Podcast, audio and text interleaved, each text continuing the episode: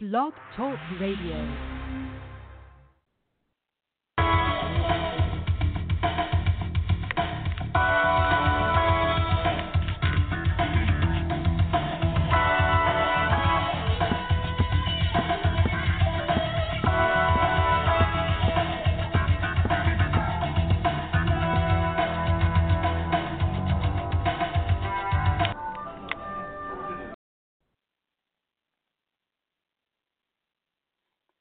Hello, this is Marcy Ann, and I wanted to do a quick follow up on my show I did earlier this week, and uh, because I finally got caught up on some really good news. It's kind of about the most interesting news I've heard in a long time. on November 1st, President Trump announced that he had just added a spiritual advisor to his White House staff. Her name is Paula White. She's a televangelist from Florida. And guess what? She speaks in tongues. I've been speaking in tongues since I was eight years old when I had the activation of the Spirit of the Father that Jesus said he said he did everything and said everything that he did while he was here on earth by the spirit of the father. And the the ability to speak in tongues is the actual physical evidence that the spirit of the father has been activated within you. Now everyone has the right to have the spirit of the god activated in them. I had my activation when i was 8 years old in an independent church in Indianapolis, which taught the Pentecostal theology as still relevant today. Most Christian denominations will acknowledge the day of Pentecost when the first activation took place in the upper room in Jerusalem. But again, most also also say that it was just for that day and they don't see that the experience needed to be incorporated within the Christian experience from then on. The Catholic Church does have a sacrament that ceremonially acknowledges the receiving of the Holy Spirit, and in some cases, it's been recorded that the person did speak in tongues. However, it's not taught that the manifestation, that the gift of the Holy Spirit, uh, must be accompanied by the ability to speak in tongues. I have to tell you, though, early in the 1970s, the Catholic Church had a great revival. It started at Notre Dame University in Indiana, and it spread all across the United States. And there were great meetings of, of Catholics worshiping God, raising their hands, and singing in tongues. And they also had healing services with the laying on of hands that had many miracles. I participated in this revival. It was so powerful. I witnessed a paraplegic man condemned to a wheelchair existence be energized by the Spirit of the Holy of uh, of God, and he stood forth from his wheelchair, raising his hands into the air, singing in tongues. And a friend of mine actually participated in the raising of the dead. You know, Jesus told his disciples he was going to go away, but that he would send the Spirit of his Father to them. And the Holy Spirit would be activated within them. And then they would be able to do the things that he did. And he said the greater things that we would do. Well, it is so exciting to me to think that a minister who, at the very least, can speak in tongues is advising the leader of our country. Now, this woman has had her share of criticism uh, from different branches of Christendom. Uh, she's been called a crazy heretic, but so have I, and so was Pythagoras, and many others of the church forerunners. But now we stand in the company of a member of the White House staff. She's had the courage to preach also that Jesus did not die on the cross to save us from our sins. And I've been preaching that on this radio station for the past five years. If you listen to my programs once in a while, you'll run into my explanation of the theology of the Eastern Orthodox Christian Church, which does not preach forensic reparation, which is just a fancy way of saying that Jesus didn't die on the cross to save us from our sins, because forensic means criminal and reparation means the making of amends for wrongdoing. But at the and at the time of the Nicene Council of 320 AD, there was a big divide among the Christians. Was Jesus something different from us, or was Jesus a mortal? Well, we live in the U.S., and our forefathers came from England. They were Protestants from the Church of, from the Catholic Church, and were members of the Church of England, which was in the group that believed that Jesus was not mortal but was God in the flesh, which is something we can never be. However, Jesus said that through the Spirit of the Father, who would be activated within them, that they would then be empowered to say and do everything that He did. He was a mortal, but He was in the fullness of the Godhead in His mortal body. And we also have that possibility. Right now, some have no activation. Some have 30 fold activation. Some have 60 fold activation. And there are some here on the earth right now, the avatars, and of course the Melchizedeks, who have always been here, which are in the fullness of the Godhead bodily. God in the flesh. The Bible says there is a good will of God an acceptable will of God and the perfect will of God. And Jesus said, To be ye therefore perfect as your Father in spirit is perfect. And if we weren't to achieve the fullness of the Godhead bodily, why would Jesus tell us to be perfect? Because we can't be perfect any other way. When we energize all of these other programs that accept limitations, that accept excuses, to look to someone else to do everything for us, to give us everything. We are willfully turning our back on the greatest gift from God that has ever been bestowed to us as humans the gift of the Holy Spirit through the Lord Jesus Christ.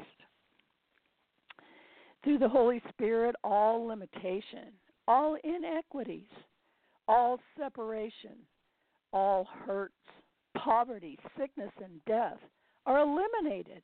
They're conquered. We can live and move and have our life in peace and joy and abundance and prosperity, health and well being. Did you know that the Holy Spirit can rewrite all those misspelled words in your DNA and eliminate all hereditary disease or weakness? Do you know that there are nine dormant strands of DNA that still need to be activated in your body? Do you know that everything that has ever happened, everything that has ever been done, everything that has ever been said is all recorded in the Akashic Records, which is called the Book of Life in the Bible? And that through the Holy Spirit, we can have access to all of that wisdom and knowledge at any moment. We have no need for any man to teach us anything. We have no need for any man to do anything for us. We have all the power of heaven and earth at our disposal, just like Jesus did. You know, this is the true gospel of Jesus Christ, which has never ever been preached yet. But we are entering a new time here on the earth. Old things are passing away. We're growing up, and behold, all things are becoming new. Having a woman who speaks in tongues as the spiritual advisor to our president is just about the most wonderful thing that's happened that is going to facilitate all things becoming new we must put Trump in for another four years so that this divine marriage of spirit and flesh can be extended and amplified. This is the beginning of earth finally realizing that we indeed all are God in the flesh. Jesus came to show us this way. He spoke the truth and he lived the life, the life of being a God in the flesh. Jesus could lay hands on the sick and they would be healed. He could just speak a word and people were healed. How would he be able to fulfill his divine purpose if he risked his life taking a drug that had a possible side effect of maybe paralysis or death? Each of us has the power to be healed through the Spirit of the Father who lives within us. And you can ask me how I know. I've lived my life like this for the last 30 years. Can you imagine Jesus living in a homeless encampment? the truth is, the Spirit of the Father can be activated within every single person living in every single homeless encampment. And then they would have all the power of heaven and earth at their disposal to fulfill their divine mission here on earth. They could find out why they're here, what they're supposed to be doing to contribute and uplift the entire creation. The whole reason Jesus came to earth was to eliminate po- poverty, sickness, and death. He overcame that last enemy, death, by being resurrected. And then he sent the Spirit of the Father, the Holy Spirit, to us so that we can again begin to live in the glory of the original Garden of Eden. We aren't even supposed to die, we're to ascend. Jesus ascended in the presence of many witnesses. He showed us the way, he preached the truth, and he lived the life to set the example for us to follow. Jesus is the pattern son, he's our big brother. And we are all sons and daughters of God and with the power of the Holy Spirit activated within us, we can know why we are here and what we're supposed to be doing.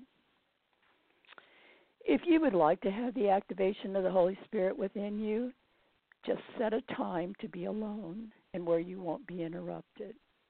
Close your eyes and open your heart wide open. Don't be afraid to open your heart because you're only going to open it to God and God can't hurt you. And then ask God for the activation of the Holy Spirit within you. This is the divine gift that Jesus made available for you.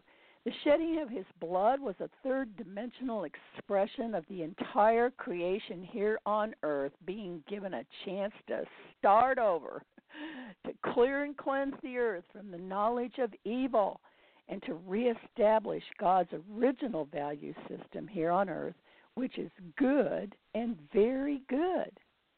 We are to manifest as an image of God. We are made in the image of God. When you see me, you see God. When I see you, I see God. You know, the bow in the Chinese, uh, Japanese culture says, The God in me salutes the God in you. And the Japanese culture is about the most respectful on earth, but the least amount of crime or poverty or sickness of any culture on the earth. Now, once you ask for the activation of the Holy Spirit within you, then just begin to praise the Lord with your voice. When you speak, you'll be using your voice, your mouth, your tongue, all of your physical faculties that you use to speak but just don't speak your regular language. Just let the syllables of your spirit language come forth, and it will. This is a language you don't know. It's a language that comes from the heart. It's God's pure love and power coming through you. It'll be your constant validation that you are God's son or daughter and that uh, you are becoming God in the flesh, filled with all the power of heaven and earth, and living your life now in God's value system, which is only good and very good. Doesn't that sound exciting? Well, let me tell you, it is. Because you will now never doubt that God loves you. You can just speak in tongues, and you know God is with you. You can speak in tongues anytime you need to pray out and you don't know what to pray for. And when you pray in tongues, You are praying the perfect will of God. Speaking in tongues will become your greatest asset and will begin the be the beginning of your new life where you will be totally born again into your purpose with the empowerment to fulfill it. You know, there's no amount of money that can be used to eliminate problems. Having more money is not the answer. All this stuff about getting rich people's money is stealing. Those rich people did what is necessary to have money here on earth. Now, that subject's too big for us to go into now because it's worthy of an entire show. But I've known people with gobs of money who are miserable. When you find out who you are and why you're here, you'll begin to direct your energy into solutions for you, and the side effect will be money. Because in order to receive something, you have to give something. And when you find out what it is you have to give, then you will get your money.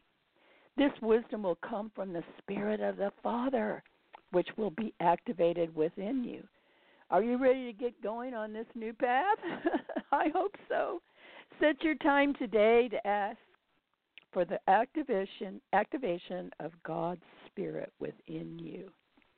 And of course, if you have any questions, you can email me at mcheek, C H E E K, 0509 at AOL. I'm going to ring those mission bells in celebration.